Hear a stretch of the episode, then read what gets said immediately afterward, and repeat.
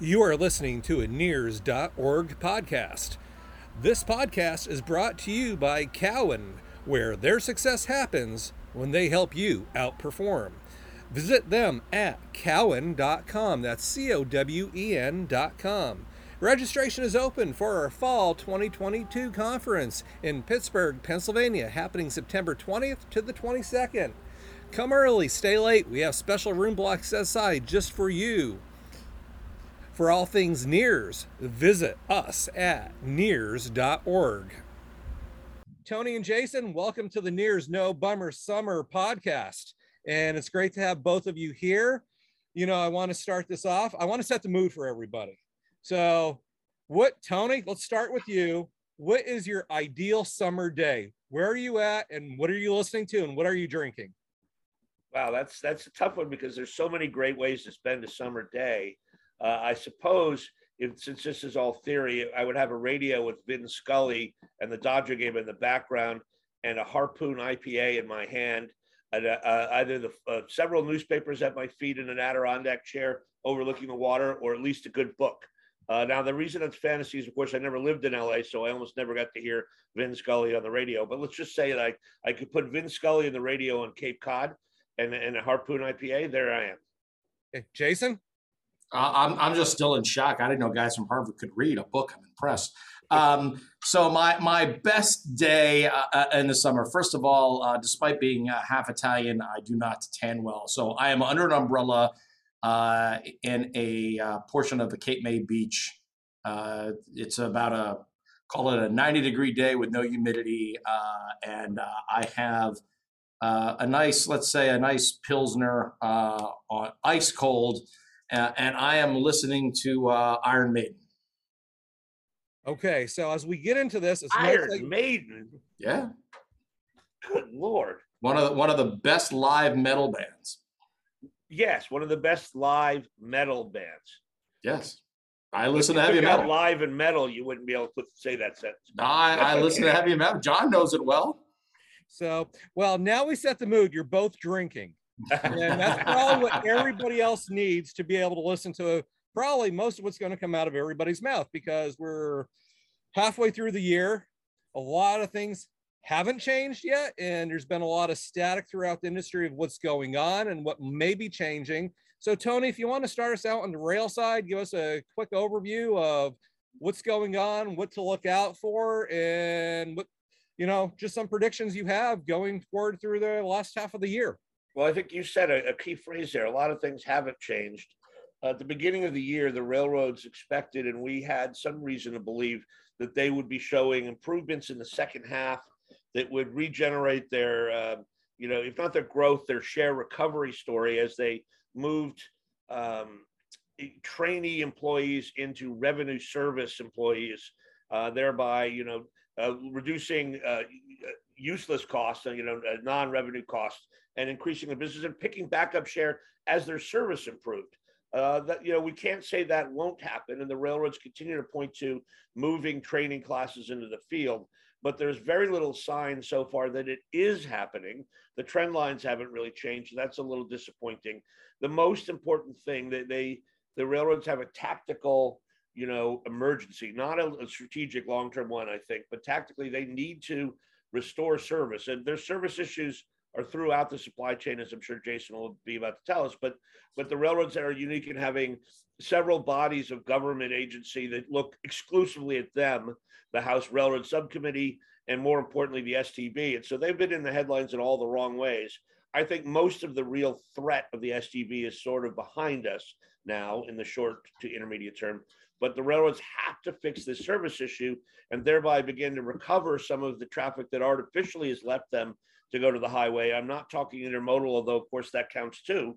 But even in the carload space, where where the, their lack of fluidity has meant that uh, they've lost share in paper and steel and other areas. So so that is the short term be all and end all project. Beyond which, assuming they get to this in the second half, and that doesn't correspond with the uh, you know the the world coming to an end with higher interest rates, which I don't believe it will, uh, then we could start talking about strategic issues for the railroads. But right now, we're in a tactical game. Okay, Jason, let's turn it over to you. Let's talk about the other modes of freight?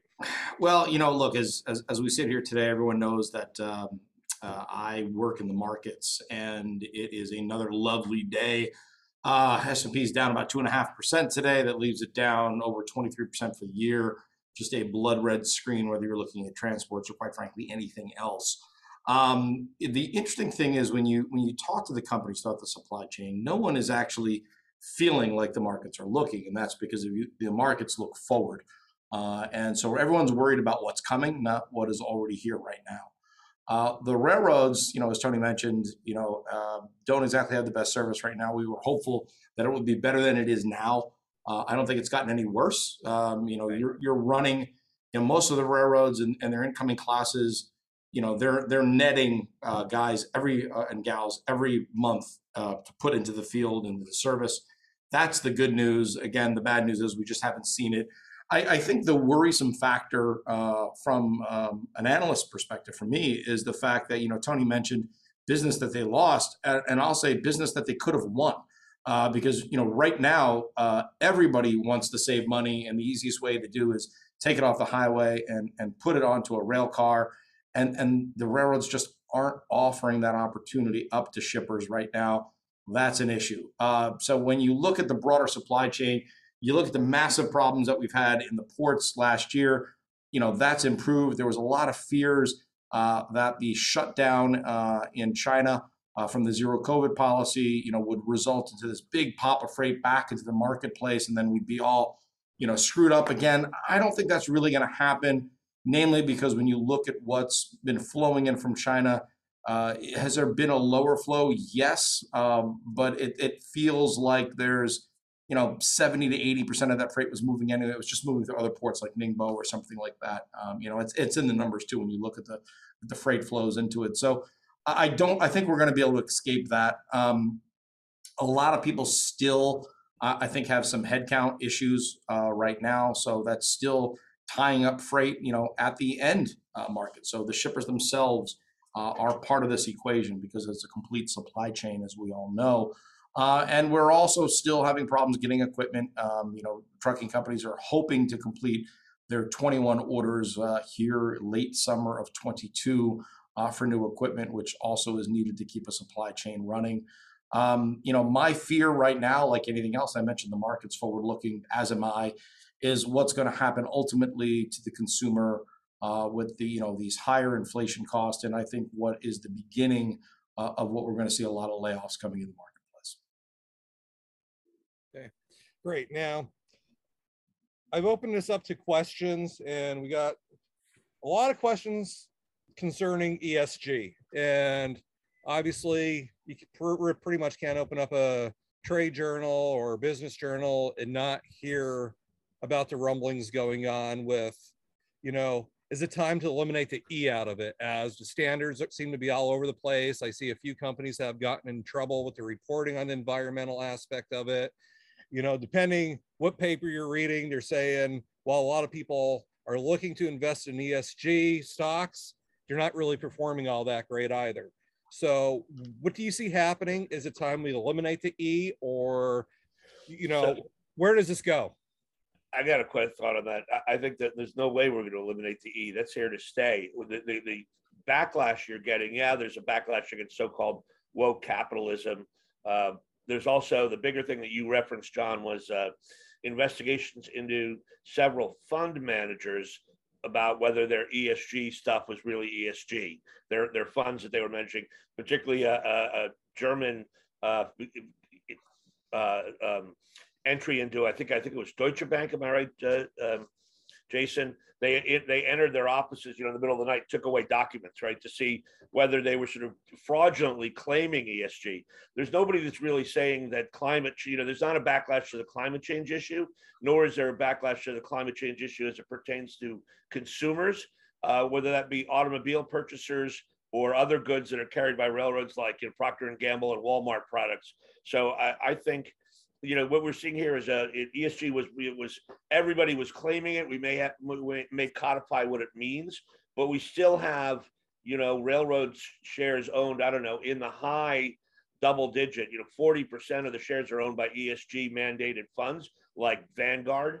right? And like uh, TCI, which is the largest shareholder of CP and the still, I think, the second largest CN. So, you know, I don't think the pressure from shareholders of the railroads on ESG will really abate in this.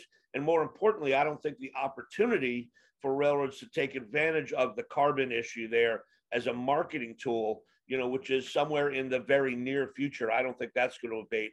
If anything, what we may see here is a true standardization of what it means to be ESG.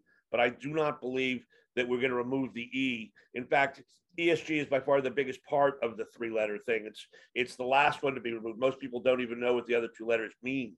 Um, and as it pertains so far to railroad investing, um, they have had you know much. Those are smaller case letters behind the capital E.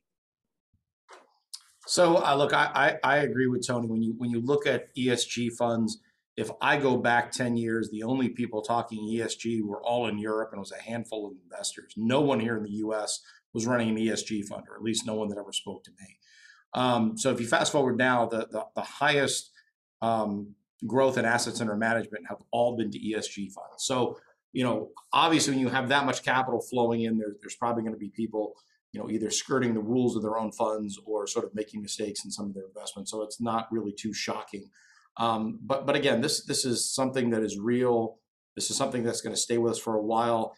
And, and where I'll differ a little bit from Tony, I don't think it's on the come. I think it's here. You know, we had a uh, a big um, suds with Seidl not too long ago where we had a Fortune 500 shipper on, and he was already saying it is a mandate from above uh, to reduce their carbon footprint. And one of the ways they were looking at is trying to move more towards intermodal, right? The easiest way that if you're looking at a top down approach and you're a guy in the supply chain they said, hey, listen, we want to reduce our carbon footprint, you can just make a quick calculation on how much you're going to save by running from a truck to a, to a train uh, and you sort of just wipe your hands of it and keep going forward.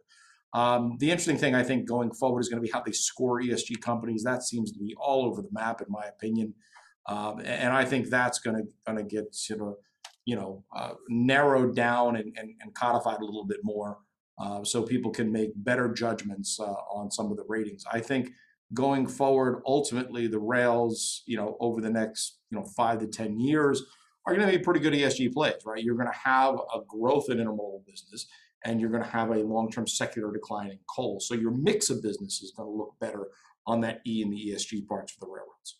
I, I agree. And, and, and I just want to emphasize that I further agree. I, I do think it's here.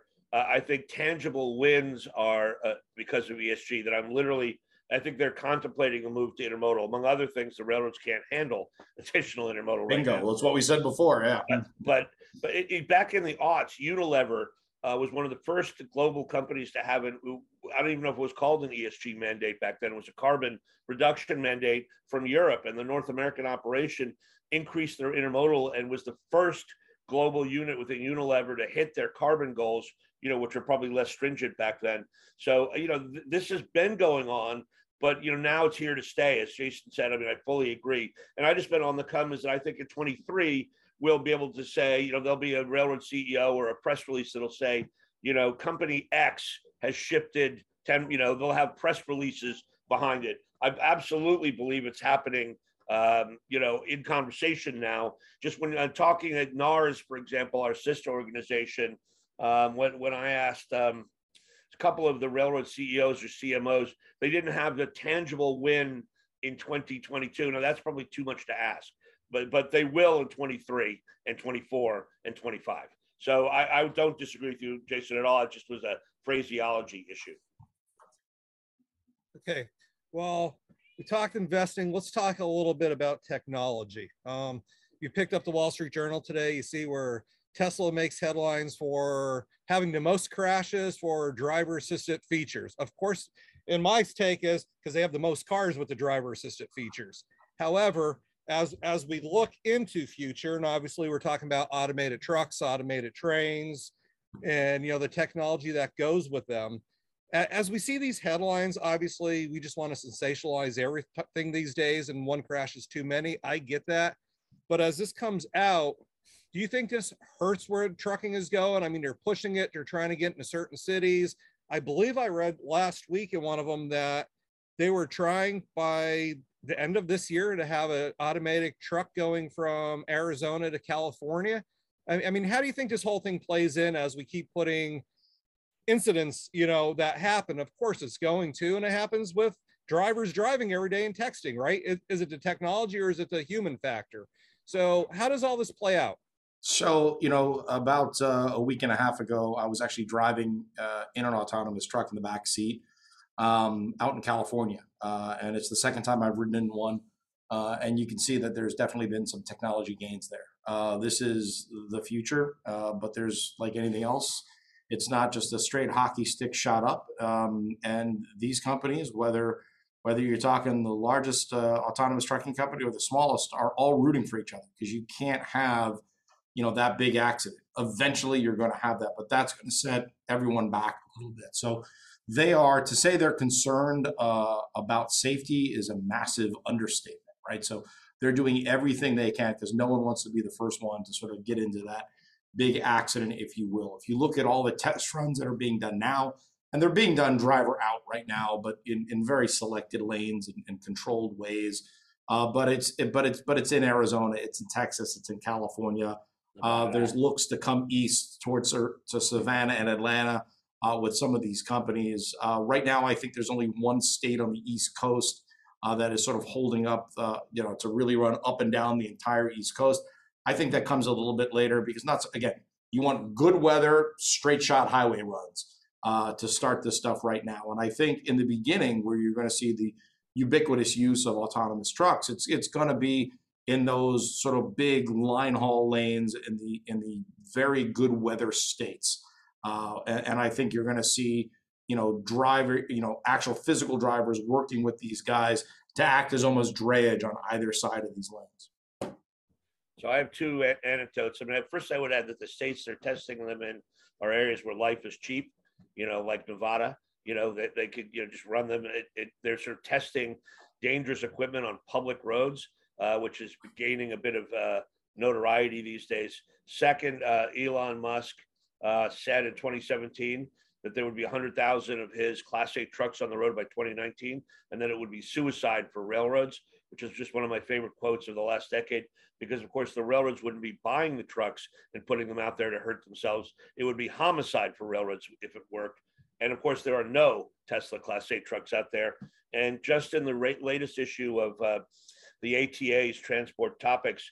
Uh, there's an interview with the CEO of the American Trucking Association who said, yes, that they're coming, but essentially that they're probably going to be best used for regional and that the long haul would still have truck drivers. He was addressing the issue of what are we going to do about all the truck driver jobs lost, et cetera. And, uh, and he he basically reversed the thought of a lot of people out there. And being, I would expect, hopefully pretty close to the market for which he serves or to which he serves, um, you know that would be interesting. Uh, you know, this coming technology is you know incrementally making progress. We way overstated it five years ago about the timing.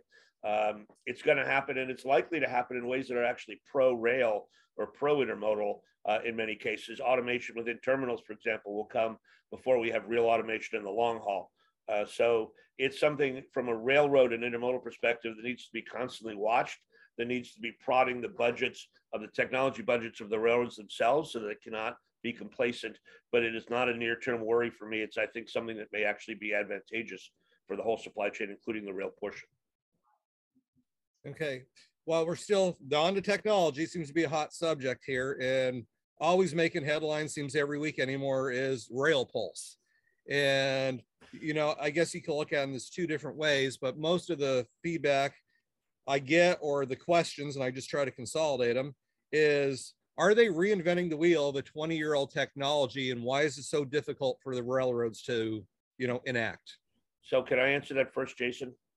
Because I spent a lot of time on Rail Pulse uh, and just spoke to several of the key members, and we'll be in Chicago with a bunch of others uh, in a couple days. This is something I've been pushing for a while. Rail Pulse is a diplomatic achievement, not a technological one. The technology does exist uh, you know, has existed. Uh, but the idea is you have multiple sources of information and to to get all these sources together, which are uh, often at tr- tactical odds, car owners versus rail operators versus shippers, et cetera, to, to, to contribute to a greater knowledge for the whole, to make the pie bigger and then divvy out the slice is a major diplomatic achievement. Getting Union Pacific on board is the game changer for the game changer, in my opinion. Uh, they will probably slow onboarding in the future in order to get to, hit their their business goals, but this is I think now we can, you know, this was that was the red letter date that we say this one. The technology may have existed, but never before. Maybe some shippers had this by going to five different sites.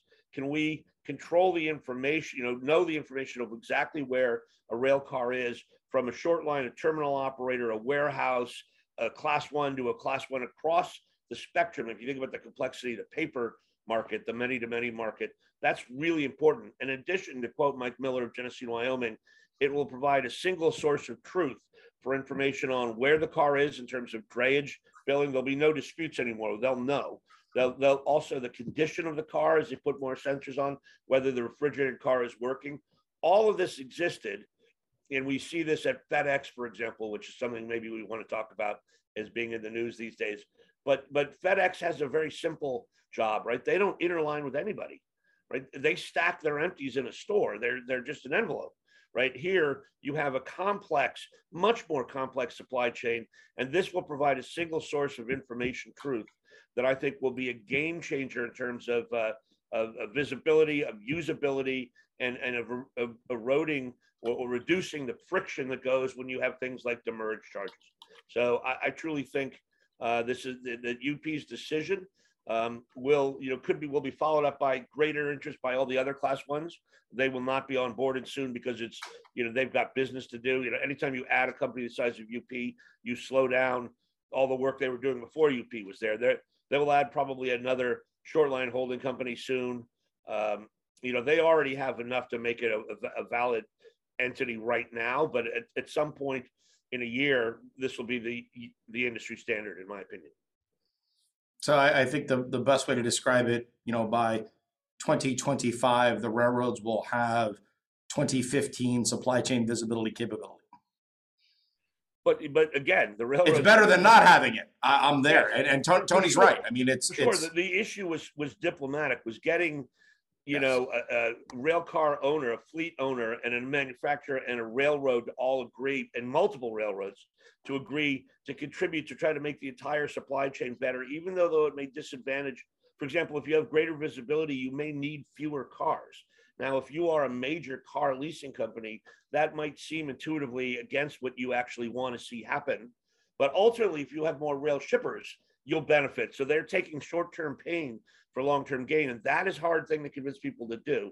Uh, I would agree about 2015 technology, but again, I would argue that no other supply chain, except maybe international steam shipping, has as many different handlers as the rail system does. Okay, we're going to move this to the Northeast and talk about CSX has finally completed the transaction of the Pan Am. What do you see as the big improvements coming? Will there be big improvements as both struggle at service at this point in time? And what does the future of that network look like for CSX?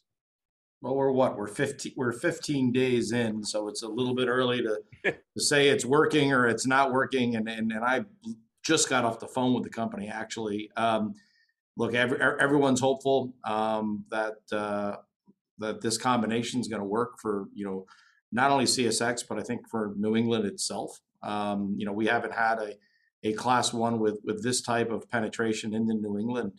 Um, in, in, I don't think ever, definitely not in my lifetime. Um, but uh, you know, to me right now, uh, it, it's going to be interesting because you know you see, you know, states like Massachusetts talking about how how the, the the waste coming out of there, the waste shipments are going to be growing exponentially, and so there, there's definitely opportunity for for rail to grab a, a bigger piece of uh, the transportation supply um, uh, that's being offered out there right now. And I think CSX and Pan Am are going to hope to get it. But to, you know, to say it's positive or negative right now, it's it's it's way too early. And I don't think if you're going to say, hey, both service is an issue, I don't think it has to do specifically with the transaction. I think that's more of a rail service in general as an issue. They got wicked, wicked amount of waste there. They got wicked waste, yeah, in Massachusetts. Um, my my thing on the Pan Am is twofold. One, the big benefici- beneficiaries benefits, sorry, will come after they spend capital. So they're going to upgrade the uh, the Pan Am lines to higher speeds, yep. create a much more fluid network. Um, you know, I could see skeptics arguing they can't, they don't have a fluid network themselves now, but I think they will. And part of the issue here is that Pan Am didn't have the capital to spend. They were going to come in and provide, you know, money to upgrade the lines in Maine, for example, uh, and that's going to be a big benefit. My my concern, and time will tell this, is they spent an awful lot of money. CSX did for what appears to be a fairly modest return. You know, they're looking for for growth of one and a half percent out of that. You know, something like that. It's it was, you know, they certainly didn't overstate their growth plan. We, we have arguments about the CPKC and whether you know what are the synergies here. The the synergies listed in Pan Am, despite that big capital infusion, which I think is really exciting and obviously good for New England citizens and and businesses. They're not looking for big numbers now. Were they being very conservative? sort of the opposite of, of how Calgary was. That's possible. Um, you know, uh, the late and, and lamented uh, Mark Wallace was creator of the plan, so we can't ask him now. But it'll be really interesting to see whether in three or four years, when we do this again before our meeting in wherever wonderful place, um, whether they've achieved numbers that are higher. Uh, to really justify that expenditure, those numbers I would hope would be conservative. It's not a game changer for CSX given the size of their network, but uh, I was very surprised by their expectations. Okay, we're going to move this over to the talk a little bit about the STB. The what? So, uh, right. From what I understand, Tony, the next meetings are going to be hosted by Vince McMahon at a WWE cage match. And as Primus all- versus Foote. All steel death. You know, well, listen, you, you you you better get the CEO there, or somebody might lose their mind. Two two come in, one comes out. So, and as we've seen, these meetings have been anything but easy for the class ones. And you said a little bit earlier on, you think things are going to level off and ease up a little bit with the STB and the class ones. But in reality, you, you know, some shippers here have said the class ones haven't done anything to help themselves in front of the STB. That's for sure. Oh, yeah. And, you know, as long as the administration is in, well, as long as we have Marty and Primus and those other guys there, do you see much changes over the next couple of years as far as attitudes towards the class ones go as far as the stb is concerned i i, think that um, the stb had came in with these opinions before the the railroads gave them what they wanted on a plate uh, they thought railroads were monopolistic were dominated by wall street um, and were too too and, and were too focused on stock buybacks not not in their purview uh, in terms of stock buybacks. They should not talk about that. Two, dominated by Wall Street and and and uh, monopolistic is because the STB is mandated to look at railroads in a vacuum, and therefore they don't look at the supply chain. So for a monopolistic industry, uh, they have been losing share uh, over the past five years uh, after regaining a bunch in the first part of this of this century. You know, the rail renaissance. So how how does a monopoly lose share to to something that they don't even judge the, the highway, much less the waterway? it shows you the the limits of this sort of singular rifle shot look at one piece of the supply chain and their attempts to look at this the fact that they are uh, influenced by shareholder value um, issues as if the shippers aren't influenced by those very same issues you know the dow chemical ford motor uh, you know amazon walmart don't care about their shareholder value issues is really crazy getting getting taking from the theoretical to the practical the STB has only limited powers outside of a merger where it is king and emperor, and they would they would like to expand their powers. I am not worried about future hearings aside from the theater and the embarrassment of it all. And true, the railroads have not helped themselves by doing things like issuing press releases touting their share buybacks the day before a hearing, just like re- waving a red flag in front of a bull, instead of saying, "Hey, we have a balanced capital plan with you know enormous expenditures on safety." I mean, they just they seemingly one hand is not paying attention to the other, or nobody's reading the room. But I am not overly concerned about the STB go from here on out. If and these this should be in huge letters, if and when the railroads actually resolve their labor-led supply chain issues, their portion of the supply chain crisis. You know, that's what we're looking at, even though it's a great, bigger issue, as Jason said already, with, with warehouses and, and shippers and truckers having a, having supply issues. If railroads get their crews in the field, then we've seen the worst of what they can do, and I'm including reciprocal switching. If they don't, then you may get more powers at the STB. But right now, they they follow they they they they regulate coal, grain, and chemicals. Coal is going away or going lower, and the other two are mostly under contract. Um, what the STB would like to do is have more powers to look at more things. They want to look at demurrage. Well, if we get rail pulse, that issue will go away. So there are all the tools the railroads have to make to reduce this problem are in their arsenal, and they better employ them fast. So uh, a couple of things. So number one, Tony hit the nail on the head. They absolutely have not helped themselves. Um, but again, this shouldn't come as a surprise to anyone because under the Obama administration, when re-regulation talk was sort of at its peak, you had railroads in their conference calls sort of touting all-time record, you know, core price increases, thumping their chest while at the same time people were worried about re-regulation. So look, they, they've made these mistakes in the past, and, and, and that's quite frankly on them.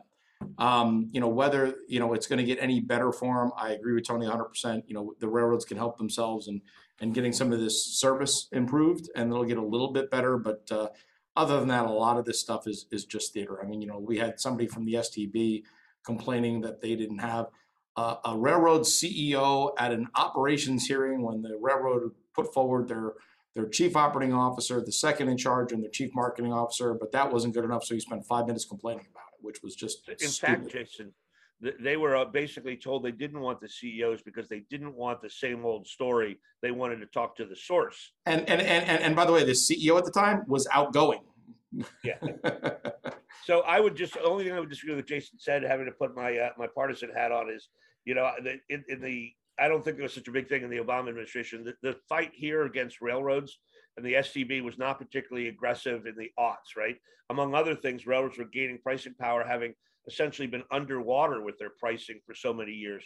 But in, in the the switch over to this the this sort of now consensus opinion in Washington that railroads are part of a, a monopolistic problem really began under the last administration.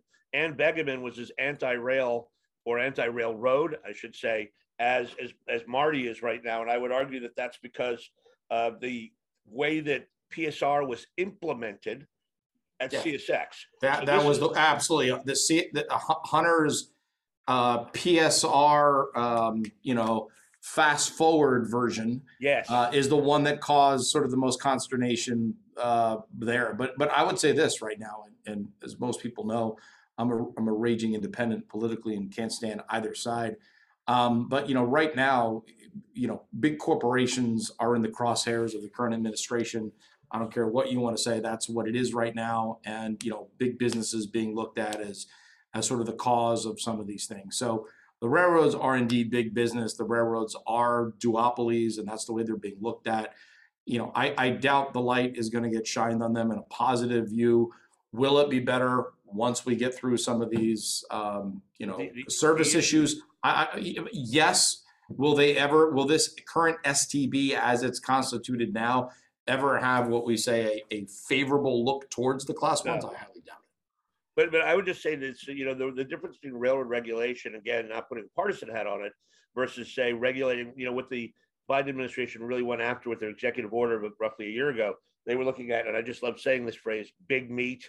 They were looking at big tech and their impact on consumers, right? Here, railroads are having an issue of whether or not they're serving customers like Dow Chemical, you know, Archer Daniels Midland. This is a business to business dispute where although it makes a great soundbite to talk about how few the, how low the number of class ones is now compared to the, the past, there's not really a groundswell of popular support behind chemical shippers, right? So, so I think the railroads, if they get their act together, will escape whatever happens or could happen to some of these other industries that are in the crosshairs, because this is the consumer is only indirectly impacted by what happens here. This is a fight, you know, a fight between Union Pacific and Dow Chemical does not uh, engender a lot of woke feelings.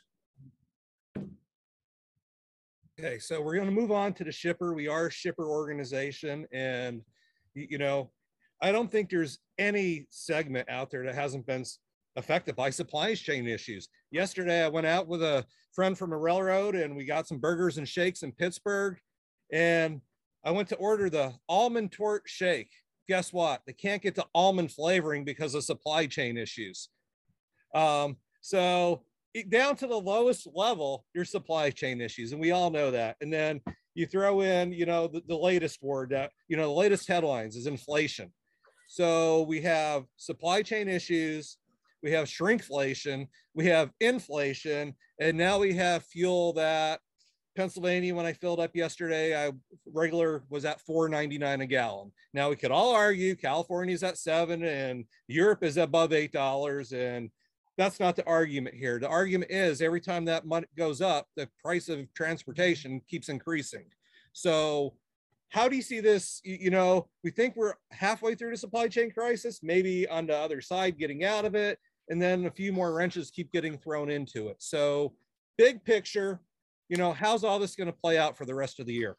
Well, look, I, I, I think I want to separate, you know, fuel prices and, and the supply chain a, a little Yes. bit because I, I think they're two different things. I mean, yes, you could argue that, you know, some of the, uh, the, inventory and storage on diesel is, is helping driving up some of the prices, especially on a regional basis out east. But in, in terms of the shippers worry about that, they're, they're, two different things, right? So when you look at the shipper and how they're looking at fuel, it's, it's going to be a pass through. And that ultimately is, is going to keep creating more inflation down the line because at the end of the day, it's all of us here who are going to pay the price for diesel if it continues to go up because it permeates throughout the economy. Uh, in terms of the supply chain, look, I, I, I think things are going to get better. We, we talk about labor, that's been an issue. We talk, and, and that could get at least a little bit better on the rail side. It's gotten better on the trucking side uh, than where we were, let's say, a year, year and a half ago. Um, I think if you look on the warehousing side, you know, warehousing space is at a massive premium. It still is, but there are showing some cracks. Amazon's leasing some stuff back because they got a little bit too much space now. So that'll help ease some of the congestion. Um, you know, we had a 1.2 trillion dollar uh, infrastructure bill. You know, thank God we got something. I was just thrilled. Uh, you know, it's been you know a decade overdue in my opinion. Um, and, and there's money in there, not a, not enough for for some physical assets, but there's money there that wasn't there before. So we're going to have some help coming out. I think there's like 17 billion dollars going towards port projects, but these can be, you know, you're not going to see any impacts here in 23. This is going to be a multi-year impact thing down the road. I think the question we have to ask ourselves is what's going to happen to the supply chain on a permanent basis, right? What decisions are shippers and suppliers making now that's going to ultimately change the supply chain? Are people looking at their exposure to China with their tier one or tier two suppliers and looking to change that down the road? I, I think the answer is probably yes. Are people going to finally give up uh, constantly going to the West Coast ports and now and, and, and look for alternatives? You know, if, if CP has their way, they're going to try to market Lazaro Cardenas. That's why they announced, hey, we did, you know, seven day service from Lazaro into Chicago. I think that No was one of the more interesting, um, you know, announcements in the earning last earnings season that we had. So I, I think those are the things to think about with the supply chain. I, I think we're through sort of the worst of all the problems that we've had. Uh, but in terms of uh, shippers paying more, uh, I think in the near term, that's absolutely going to be the case. So I agree with just about everything right there. Uh, this, first of all, some of the the supply chain issues are a contributor to inflation, but those are separate issues. So like oil price, et cetera, is not related to this. It's related to, you know, a variety of issues. There's not a lot of additional drilling going on in the Permian Basin. Is that because of regulation? No, it's because of Wall Street. And the fact is, in the last boom, there, there was no free cash flow generated out of the Permian because they spent every penny on further drilling. So well, it'll be interesting to see what happens with Continental and, and whatnot as they try to go private and maybe go back to uh, trying to be valued on on drilling rather than on actual free cash flow. But the the point is that's a separate issue. I agree that we'll get gradual improvement in supply chain um, efforts through railroad hiring and training, et cetera, is one of one of the components. Um, I don't see. Um, you know, I, I, one of the issues also is that shippers have have adapted have adapted, and they are, for example, I don't think we'll have a huge peak. There's pre-buying. They're buying now throughout the year, and this goes to one of the changes I think we may see out of this. I don't expect a lot of reshoring. I do see some nearshoring. Mexico is always a growth opportunity, although I am a not at all bullish on Lazaro to Chicago business. That ship would have to bypass LA, and I don't see that happening. But but that that's. You know, uh, Keith Creel firmly believes in it, and he's done. He's been I've got a pretty good track record. But one trend I do see that could come out of this, that Jason sort of alluded to, is uh, what they call just in case. You know, the adding um, uh, um, more resiliency, more buffer stock into the supply chain, adding more inventory, assuming that we can cap inflation increases because inventory is an, is an inflator, right? But the idea is running a very lean operation carries risk, and we've seen that risk in uh, in chips for automobiles being the most blatant example.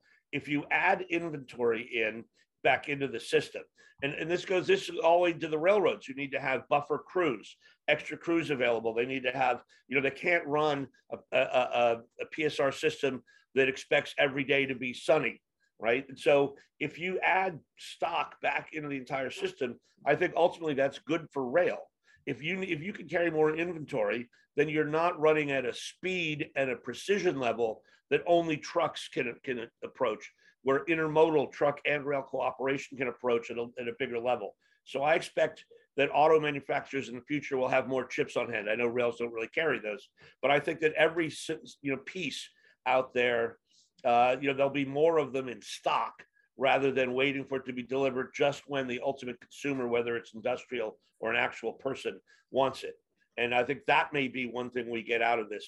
Uh, the recent results of Target when they had too much inventory and they got hammered, maybe that goes against what I'm saying. Uh, big interest rate increases, add the cost inventory, maybe that goes against it. But one lesson from all this is to not be dependent on a single source and to have more of it there so that you're better prepared for that rainy day. That's what railroads can help with.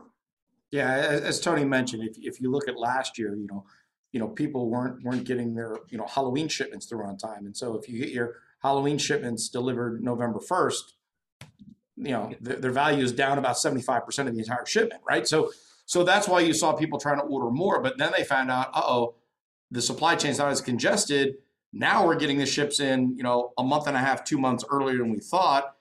I have no place to put this stuff. And, and, next thing you know, your demurrage charges up, or you find a warehouse, but you got to pay three times what you what you did before.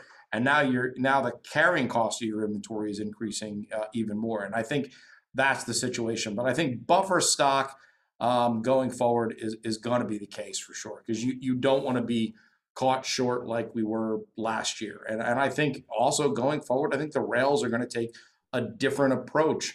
You know, during if we have a downturn, if you know, I, I per- personally I think we're in a recession right now. It's just not announced yet. Um, but if we get a long recession we go down and rails are going to furlough like they always do, I think they're going to find ways to keep people around more than they did in the past because they're too worried to cut to the bone like they did last time. Yes, I, agree with that fully. JJ Roe was saying that in his last days that we really need to have, you know, uh, greater redundancy of, of rail assets, whether those are experienced workers or those are actual cars and locomotives, et cetera. And I think that's just going to be true, true throughout everywhere. I mean, I think the idea of driving just the lowest operating ratio, you know, has been proven to be politically and market share unstable as in terms of, you know, going business going forward and the railroads, but everybody will do this as part of what I'm talking about, the just in case. I think automobile manufacturers are going to add more inventory and stock. Everybody has a labor shortage, and everybody's going to have to think about how they handle this recession if it's here, if it comes, and how they lay people off, et cetera. Okay, so as we head to wrap up this podcast, again, I, I want to end it on a more positive tone. So, Tony, we're sitting out on the beach, you're sitting in your chair, your radio's turned off, you don't get any signal, and you're reading your book. What's the number one summer read you're going to recommend? Wow. Uh, I wish you'd given me some time to think about that.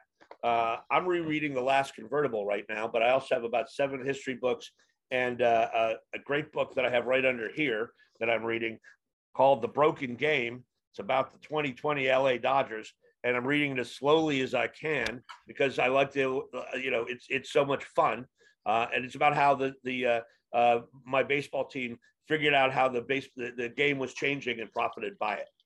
Okay, so Jason, as we see Tony laying on the beach, enjoying his book. Wait, I have to watch Tony laying on the beach. Wait a minute now. Sipping on his beer, and we're walking by in our '80s style. I'm in an exclusive club, and Jason would not be allowed to. In my, fantasy, I clearly Jason with this face. side of the fence. So we're walking by 80s style with our boombox. What are we blasting as our number one summer song? Ooh, number one summer song. Um, You know what? I, I- I think I'm gonna with the markets is bad. I think uh, the markets need a little bit of a kickstart. So I'm gonna say Motley Crue kickstart my heart.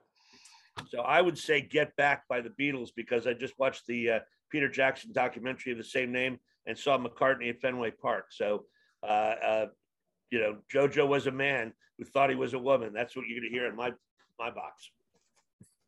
Well, again, I appreciate both your times. We're going to see you again for the Tony and Jason show at the NEARS conference, September 20th to 22nd. So, do you want to make one prediction that we could hold you accountable to when we see you again? Uh, I will be buying good beer for everyone in Pittsburgh. That's a good one, Jason. Tony? Um, the Dodgers will be in first place heading for the playoffs, and I will be drinking some of Jason's good beer in Pittsburgh. Well, again, thank you very much. Enjoy the rest of your summer, and we will see you in September.